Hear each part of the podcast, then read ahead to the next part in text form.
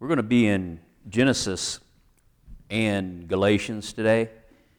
So you can be ready to turn to Genesis uh, chapter 17. I'm going to read a verse out of Hebrews, just one verse, and then we'll go over to Genesis.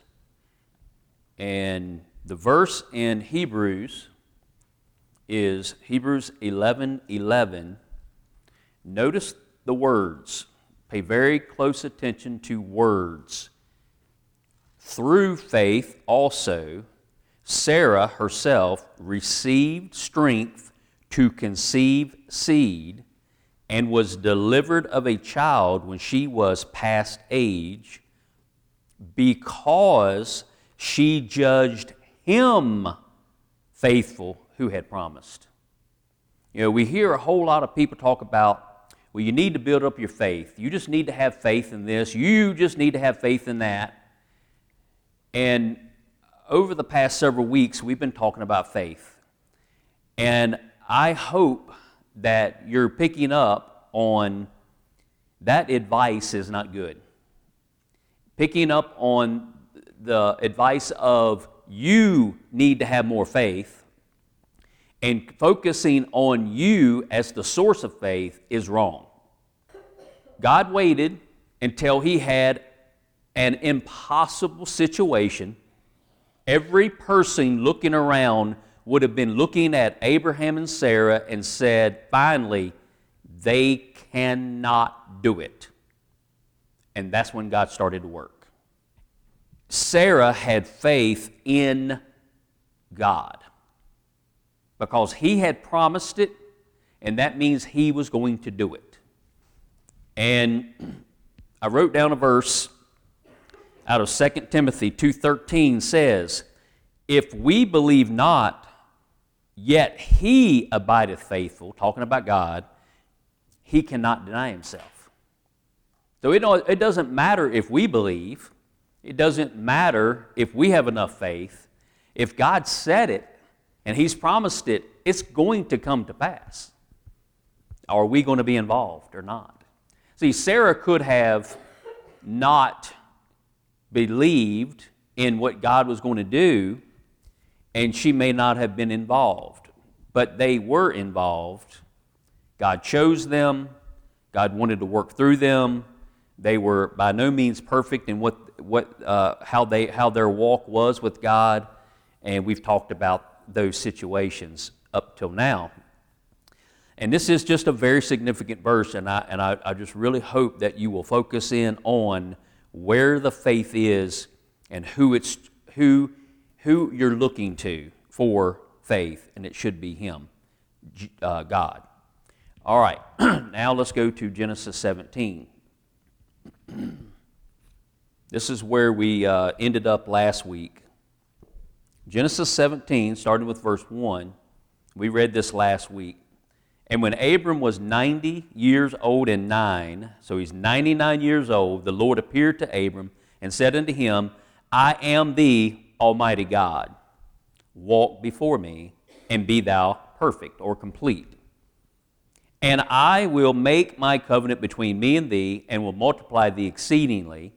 And Abram fell on his face, and God talked with him, saying, as for me, behold, my covenant is with thee, and thou shalt be a father of many nations. Neither shall thy name any more be called Abram, but thy name shall be Abraham. For a father of many nations have I made thee. He has nobody.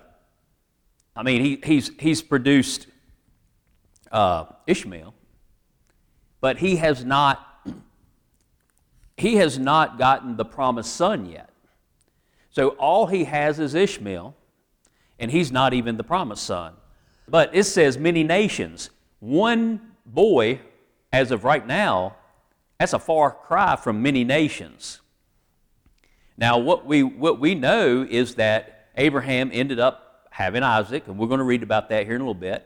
And then he, after Sarah dies, he marries again Keturah, and how many sons are listed under her name? It's six of them. And they became nations. The Midianites came from that. amongst others. So that's eight that we can count. Eight sons, and they all became many nations. Verse 6 And I will make thee exceeding fruitful, and will make nations of thee, and kings shall come out of thee. And I will establish my covenant between me and thee, and thy seed after thee, in their generations for an everlasting covenant, to be a God unto thee, and to thy seed after thee. And I will give unto thee, and to thy seed after thee, the land wherein thou art a stranger, all the land of Canaan, for an everlasting possession and I will be their God. Now, you need to pay attention to what that just said. For an everlasting possession. The nation of Israel. Look at them over there. They've been in the news lately. It is their everlasting possession, not anybody else's. 9 And God said unto Abraham, Thou shalt keep my covenant, therefore, thou and thy seed after thee in their generations. This is my covenant, which ye shall keep between me and you and thy seed after thee. Every man child among you shall be circumcised.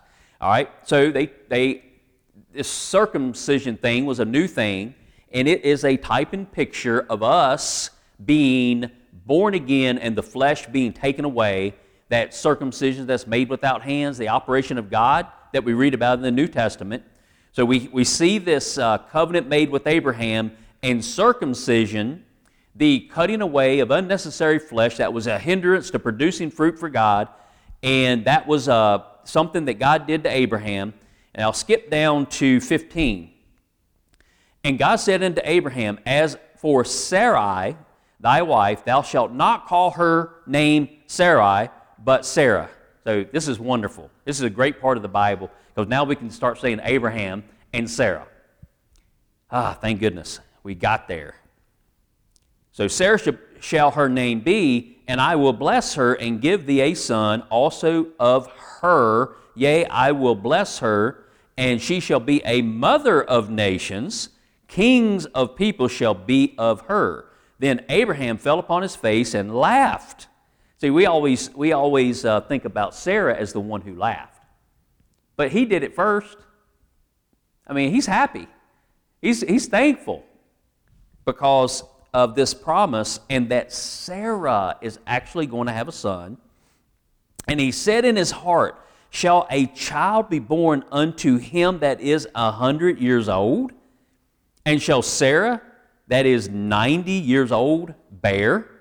And Abraham said unto God, now this is an important little verse right here. And even though he's gotten this promise that they're going to have a promised son, listen to what he says.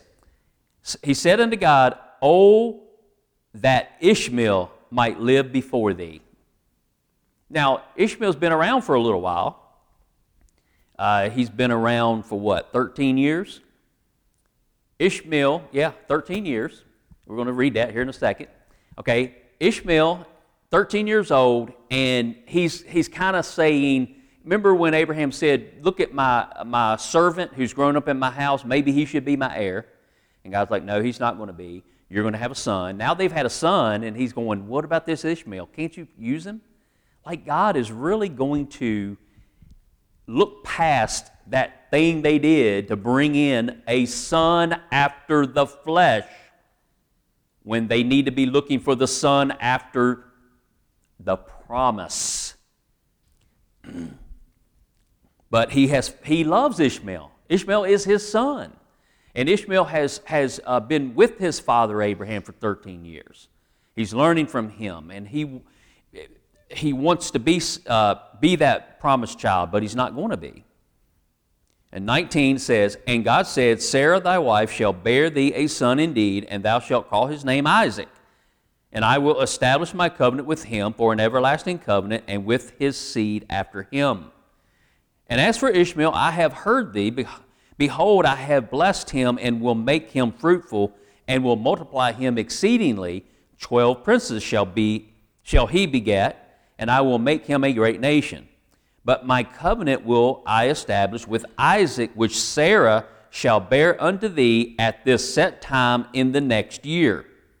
And he let off talking with him, and God went up from Abraham, and Abraham took Ishmael his son, and all that were born in his house, and all that were bought with his money. So it's all the people who needed to be uh, re- or required to be circumcised. So he took all of them, and everybody gets circumcised, and then moved down to uh, 24. Abraham was 90 years old and nine when he was circumcised in his flesh of his foreskin. 25, and Ishmael his son was 13 years old when he was circumcised. Okay, so all the people were circumcised.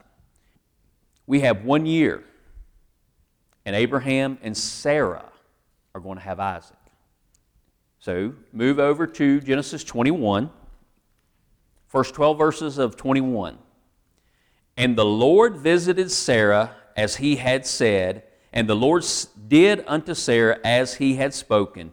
For Sarah conceived and bare Abraham a son in his old age, and, and set time of at the set time of which God had spoken to him.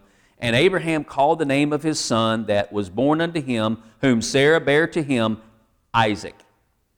Now, Isaac represents many things in Scripture. Uh, when I say that, mainly Christ. He, he's a type and picture of Christ. And we see he's also, because he's the son of promise, he also can be a type of any one of us in the church age that believe and come into the family of God, even though we're not part of the elect of God.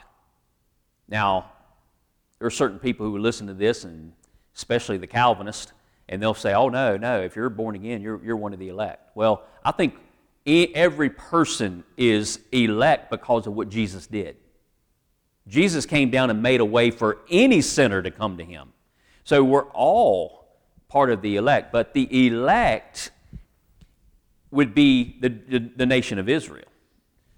And I can show you a verse uh, that proves that. And uh, I think I should. This is 2 Timothy 2. I, I knew I had 2 Timothy marked because I read 2 Timothy 2.13. But if you, if you look at, uh, you can write this down in your notes. You can look at it for yourself sometime. But this is, this is uh, 2 Timothy 2, chapter, I mean, 2 Timothy chapter 2, verse 10 says, Paul is talking to Timothy and he said, Therefore, I endure all things for the elect's sake, for their sakes. And then what did he say?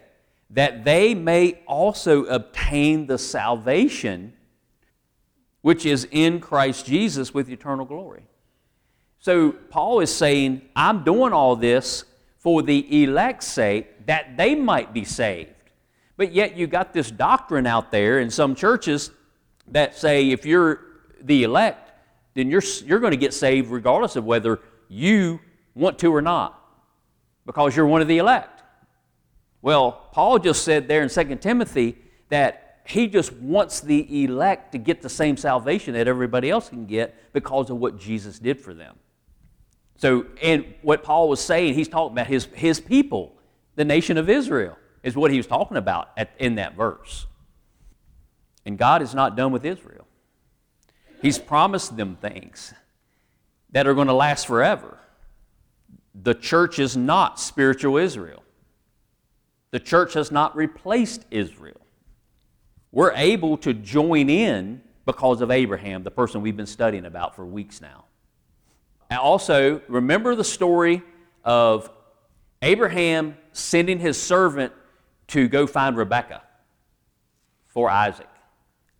The father sends the Holy Spirit down to us to find the bride for the bridegroom. And though we, we have not seen him, like Rebecca had not seen Isaac, but she heard all about him, and the Holy Spirit, which I think the servant is representative of the Holy Spirit, and the Holy Spirit convicts us and tells us all about Jesus. Do you want to be his bride, and then we go to him to be his bride. So just think about Isaac in those different ways of what he represents. Okay, verse 4. And Abraham circumcised his son Isaac, being eight days old, as God had commanded him. And Abraham was an hundred years old when his son Isaac was born unto him. And Sarah said, God hath made me to laugh, so that all that hear will laugh with me. Just joy in this promise that was actually fulfilled in an impossible human situation. But remember what the angel of the Lord said, you know, is anything too hard for God? I think that was, I think that was said when uh, Sarah was in the tent and she was listening to what was going on outside, and uh, the angel was telling uh, Abraham that he would have a son through Sarah, and she's in there laughing. And then he said, Why does she laugh? Oh, I didn't laugh. Yeah, you did. Is anything too hard for God? Seven, and she said, Who would have said unto Abraham that Sarah, Sarah should have given children suck? For I have borne him a son in his old age. And the child grew and was weaned, and Abraham made a great feast the same day that Isaac was weaned, and Sarah saw the son of Hagar, the Egyptian, which she had borne unto Abraham, mocking. So, so she's looking at Ishmael, and Ishmael's over there mocking this little, little, this little Isaac who just had this celebration when he was weaned. Now, here's the main verse. Verse 10 Wherefore she said unto Abraham, Cast out this bondwoman and her son for the son of this bondwoman shall not be heir with my son, even with Isaac.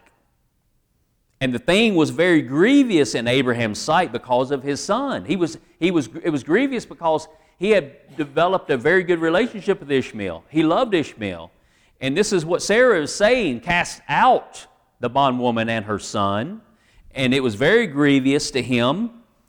And God said unto Abraham, Let it not be grievous in thy sight because of the lad and because of thy bondwoman, and all that Sarah has said unto thee, hearken unto her voice, for in Isaac shall thy seed be called. Tough. You know, the circumstance, the circumstances, or the, the consequences, I should say, the consequences of the things that we do will be with us. You know, we, we, we may do some terrible sin and we can be forgiven of it. You know, we realize that we have done something terrible, we ask for forgiveness and all that. God will forgive us. Uh, we can have a person that you would say, oh, he's too far gone, and you preach the word to them, they hear the word, they get convicted, they want to come forward, and they want to bow down and, and pray to God to save them. Well, they're forgiven and their soul is going to heaven. Well, all the things they did, maybe it's found out a week later that they killed somebody and they were running from them and running from the law. Uh, oh, no, no, they've been forgiven. They, they're okay. They're, they came forward and they confessed their sins. They're okay. You don't bother them, police officer. Is that going to happen? They're going to arrest them and take them to jail. They're going to go to trial, and the system will play out. The consequences see, that guy that he killed is not coming back. The family that was maybe uh, destroyed because of it, they're not going to have you know, any kind of comfort. We have to deal with the consequences of our sins. We may have to live with them the rest of our lives. And but it's still important to know that we can be forgiven by God and go and be with Him forever, no matter what we've done. So, Abraham is living with some consequences. The nation of Israel today is living with the consequences of what he did by having the son through the flesh. They were impatient and waiting for the son of promise, and the consequences are very apparent even today because of what they did. Now we're in uh, Galatians uh, chapter 4. Galatians, now, this is what we would call an allegory. When Moses was writing the story in Genesis, he had no idea that that story that he was telling, that he was writing about, was an allegory. And that Paul, one day, many, many, many, many years later, would be writing about the story that Moses wrote as an allegory. But it didn't matter that Moses knew that or not, did it? He was being inspired by God to write something, and he wrote it. So the same Holy Spirit that inspired Moses to write the history also inspired Paul to write the allegory. And we're going to read it right now. Starting with verse 19 of Galatians chapter 4. My little children, of whom I travail in birth again.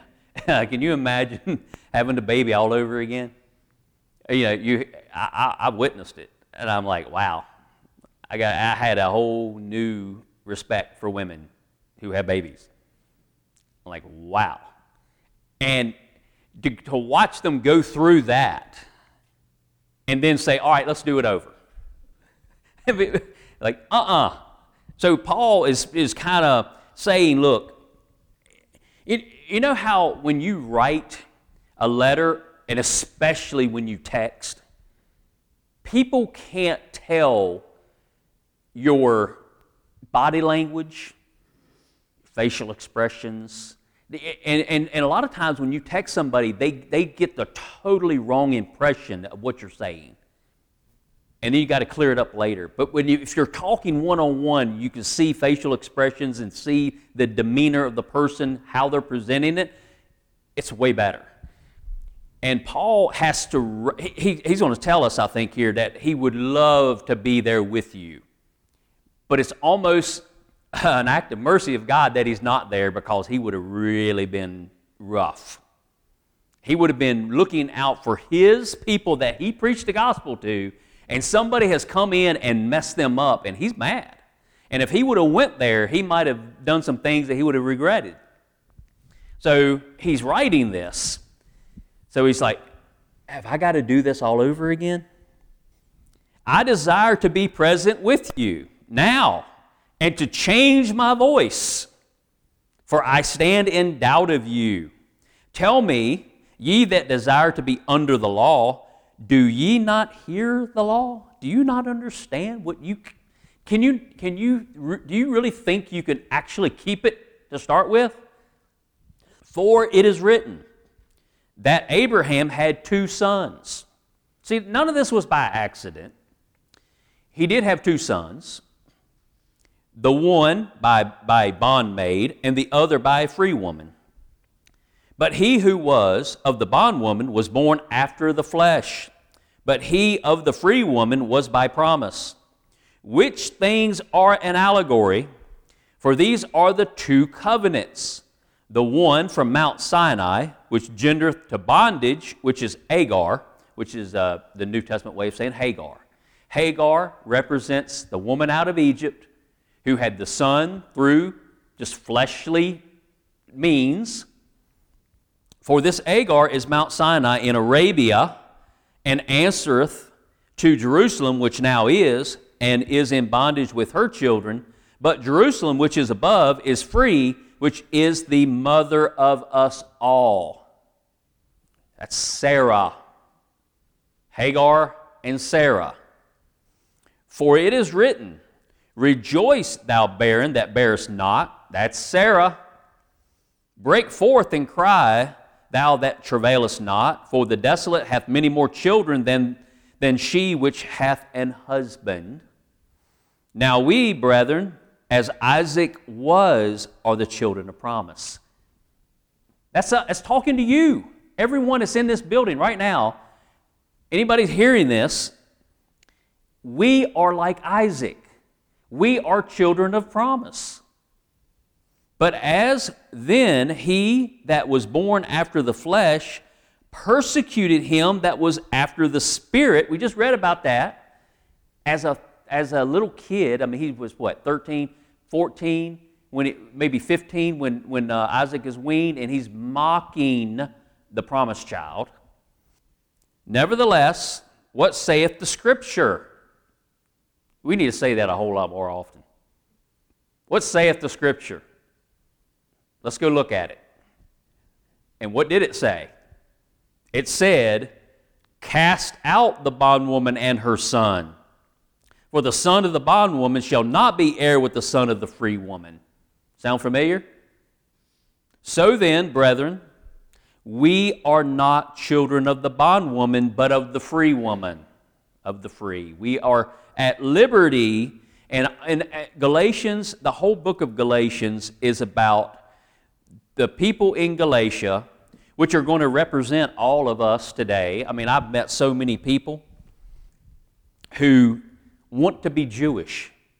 They want to go back and try to have all the feast days, keep all the holy days and say certain words, Jewish or Hebrew like, they want to try to be Jewish. Well, in Revelation, pretty sure it's in chapter 2, talk, one, of the, one of the seven churches, when uh, the angel's talking about, Jesus is talking about, uh, there are those who say they're Jews and are not. And Jesus said he hates them those who claim to be Jews and are not. It's a very dangerous thing to do.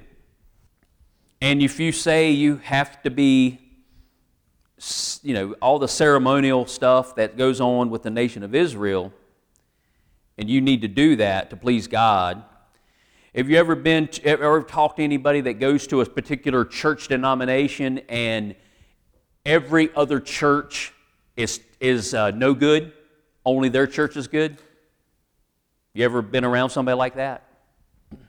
You know, if, if I was to say, oh, this, don't go to that church, don't go to that church, this church is the only place you're going to hear anything that's, that's true, then I'm becoming very legalistic and thinking highly of us and, and what our beliefs are. And nobody's got it figured out completely. But there's all kinds of other churches that you can go to and hear the Word of God. And I, the jail ministry is awesome because I meet all kinds of different guys from different denominations. And yes, they get locked up in jail. Many of them go to church or have gone to church. A lot of them bailed out.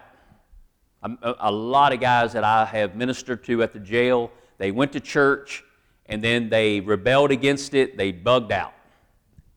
Pastor's sons have been in my Bible study classes there. Grandsons of pastors and some of them, yeah, they had fathers or grandfathers that were in those legalistic churches. So, yeah, there's some bad places out there, but none of us have got it all figured out. So, this allegory that we just read about in Galatians, what's a good, can you think of a good allegory that was written a long time ago and Lois read it? Pilgrim's Progress. That's a spiritual allegory that a person wrote. And it's just an example of how we can learn the things of God. It was about a person who become a believer and his trip all the way trying to find to get to the celestial city. He wants to find heaven and everything that he goes through as a believer. That's an allegory. That story. I'm going to read just a little bit out of uh, this John Phillips book and then we will be done. He says, Our attention is drawn next to the two situations, but he who was of the bondwoman was born after the flesh, but he uh, of the free woman was by promise. He says, Paul skillfully identifies the main point of the story. Abraham acted in the flesh to produce Ishmael. All right, listen to this. I'm, I did not write this, okay? This is John Phillips. I didn't write it. I'm just reading it. The birth of Ishmael involved nothing of faith. He was the product of fleshly activity and worldly policy. Nor did Ishmael's birth involve anything of the supernatural. Ishmael was produced in the energy of the flesh according to the ordinary working of the laws of nature. Anyone can produce an Ishmael. Our churches are full of them. Ouch. With the birth of Isaac, however, everything was quite different. Both Abraham and Sarah were too old to have children. The birth of Isaac was supernatural. Faith believed God, and God wrought the miracle. Isaac was born of faith and was the child of promise. Elsewhere, Paul puts it thus this is out of Romans. And being not weak in faith, he, talking about Abraham, considered not his own body now dead when he was about an hundred years old, neither yet the deadness of Sarah's womb. He staggered not at the promise of God through unbelief, but was strong in faith, giving glory to God, and being fully persuaded that what he had promised, he was able also to perform. And therefore it was imputed to him for righteousness. Now, that's something I keep bringing back up imputed righteousness. When we get to a point, any of us, no matter how young or how old we have gotten, when any of us are trying to bring something to God and say, Look, God, and, and you should do things for God. You should go out and do things. You should. But let's just say you have somebody who is new, they, they, they know they're a sinner, and they've come to that realization, which is important. That's what we call you need to repent. You know, your way's not, not doing you too good, and you need a new way. So you need to repent of your way and turn to God's way. But we need to make sure that that person never thinks that they have to do uh, how many chapters a day? Okay. Uh, and, and, and how many times do I have to come to church? Okay. And how many good deeds do I have to go out and do? Uh, how many times do I need to witness per week? Check it off, check it off. And if you, and you bring all that to God and say, God, look at all the good things that I've done. Until we get to the point that we understand that none of that, you can't do any of that stuff to make you presentable to God. It's actually getting you further away because you're bringing something to Him so that He will accept you. We can't bring anything. We got to get like Sarah, totally unable to bring any life, anything into this world. And then we got to get, see, because as humans, we can make things happen that might impress other people. You know, Abraham was able to take the advice of his wife and say, Here's Hagar, let's have the baby through her.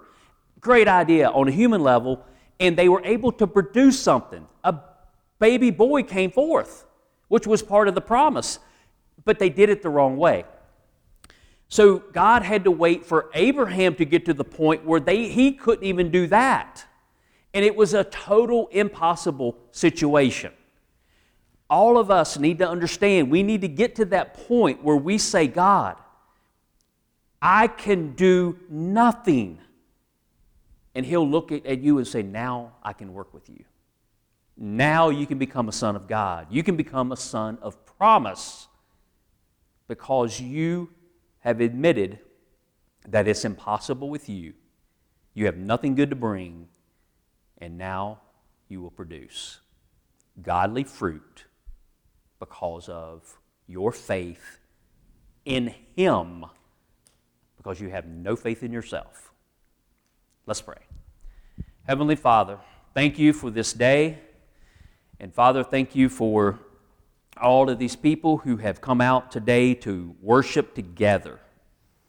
Father, I pray that this word out of your holy book will help us, Father, to understand the importance of doing things your way. Father, your ways are the perfect ways. Father, I pray that we would be a people that wouldn't try to help you out. Father, that we would be patient and wait for your timing because your timing is perfect.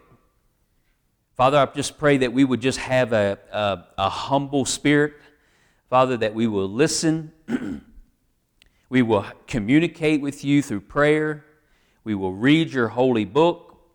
And Father, we will learn about you and what you expect of us. We will see your promises in your uh, Holy Scriptures. And Father, we will believe those things that are there that we just can't see to be possible. But because you said they are possible, that we will believe it. And Father, when we just believe, just simply believe your word, that you will impute that righteousness that we don't deserve to our account. And Father, we will be saved and able to walk the Christian life, to want to be together with other believers. Father, we will want to learn your ways and follow your ways. And Father, we'll want to witness, not because we have to, but because our hearts have been changed and we now want to. Thank you, Father. Thank you for your grace and your mercy. In Christ's name we praise. Amen.